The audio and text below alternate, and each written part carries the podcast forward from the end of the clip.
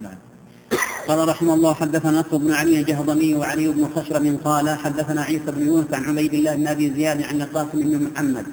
عن عائشة رضي الله عنها عن النبي صلى الله عليه وآله وسلم قال إنما جعل رمي الجمار والسعي بين الصفا والمروة لإقامة ذكر الله.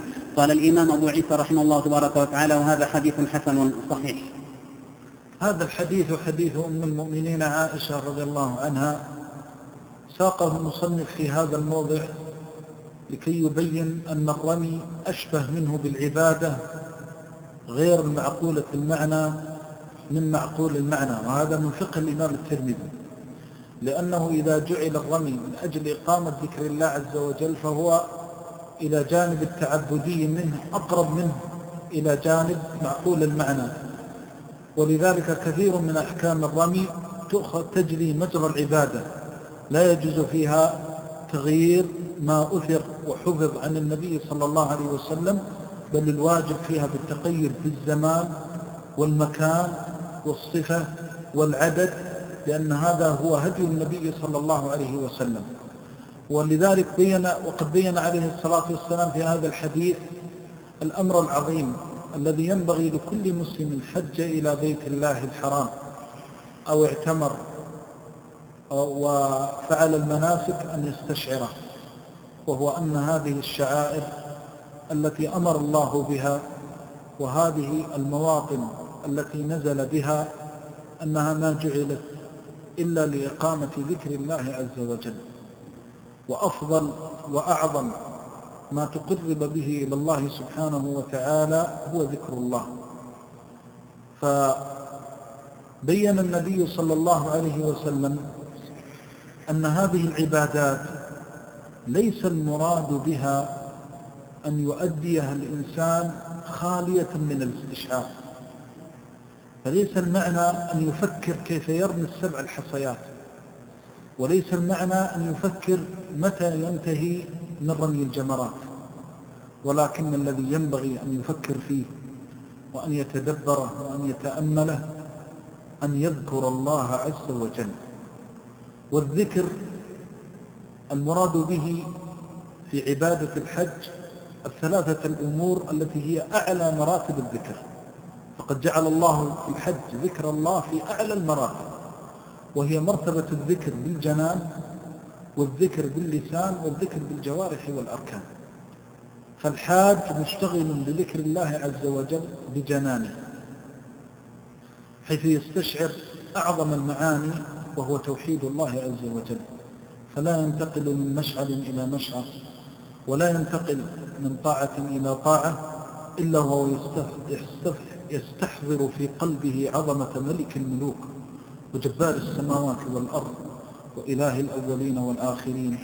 من الذي جمع هذه الجموع؟ من الذي أخرجها للإنابة والخضوع؟ من الذي ساقها من ديارها وأوطانها على اختلاف أحسابها وألوانها ومنازلها من الذي ساقها إلى هذه المواطن؟ وقد تحملت الهموم والغموم وابتليت بالسيئات والخطيئات جاءت إلى ربها معتذرة جاءت إلى ربها تائبة جاءت إلى ربها راغبة جاءت إلى ربها طالبة. من هذا الرب الذي تقف هذه الجموع بين يديه فتناديه وتناجيه؟ أي ساعة تلك الساعة حينما تقف هذه الجموع كلها على صعيد عرفات لم تفكر في مال ولا في حال ولم يفكر العظيم في عظمته ولا في ماله ولا في حشمه ولا في جنده. كلهم يقفون من أجل مناداة الله. كلهم يقفون من أجل التضرع لله. كلهم يقفون من أجل الدعاء والمسألة والحاجة لله. الله أكبر. ذلت له أعناق الجبابرة وخضعت له رقاب الأكاسرة سبحانه إله الأولين والآخرين. ترى الصالح والطالح. أصلح الناس وأقربهم إلى الله وأكثرهم عبادة وزلفة من الأولين والآخرين. يقف في عرفات ذليلا إذا كيف أقف على قبر الولي أدعوه أن يفرج كربه كيف أقف على وضع على قبر فلان وعلان وأنصرف عن ملك الملوك الذي ذلت له. ذل له الصالح والطالح وسئلت الحوائج منه. وفر الناس منه إليه جل جلاله وتقدس أسماءه الذكر بالقلب. تذكر حينما تطوف ببيت الله فيضرب جنب الإنسان بجنب أخيه. قد يكون هذا الأخ من أقصى الشرق وهذا من أقصى الغرب. من الذي جمعهم في هذه الساعة في هذه اللحظة؟ من الذي كتب أن فلانا يرى فلانا في ثانية واحدة ولربما في أقل من طرفة العين في الموضع الفلاني؟ من الذي كتب سبحانه وقدر المقادير ونسخ الآجال والأعمار وكل شيء عنده بمقدار؟ وكتب على هذه الجموع أن تجتمع كتب على هذه الجموع أن تتعارف وتتآلف. من هو الله الذي لا إله غيره ولا رب سواه. ذكر الله. ولذلك الحاج الذي يعيش هذه الأجواء يعيش بقلب يستحضر عظمة الله عز وجل في طوافه وفي سعيه وفي وقوفه بعرفة وفي وقوفه بمزدلفة. ثم انظر كيف كيف هذه الجموع تتقلب في ساعات النهار المختلفة تارة تكون العبادة عند انبلاج الصبح. والفجر إذا قلت بأن الرمي يكون وتارة تكون إذا قلت آه، على السنة عليه الصلاة والسلام بكر بصلاة الفجر يوم آه، جمع ويوم مزدلفة عند أول تبين الفجر.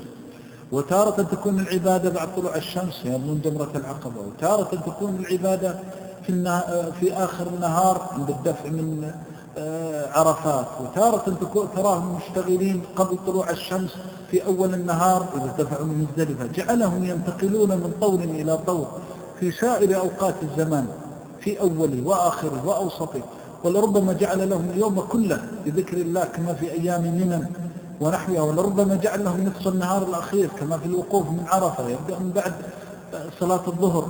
تأمل تأمل عظمة الله وجلاله وتقديره وحكمته.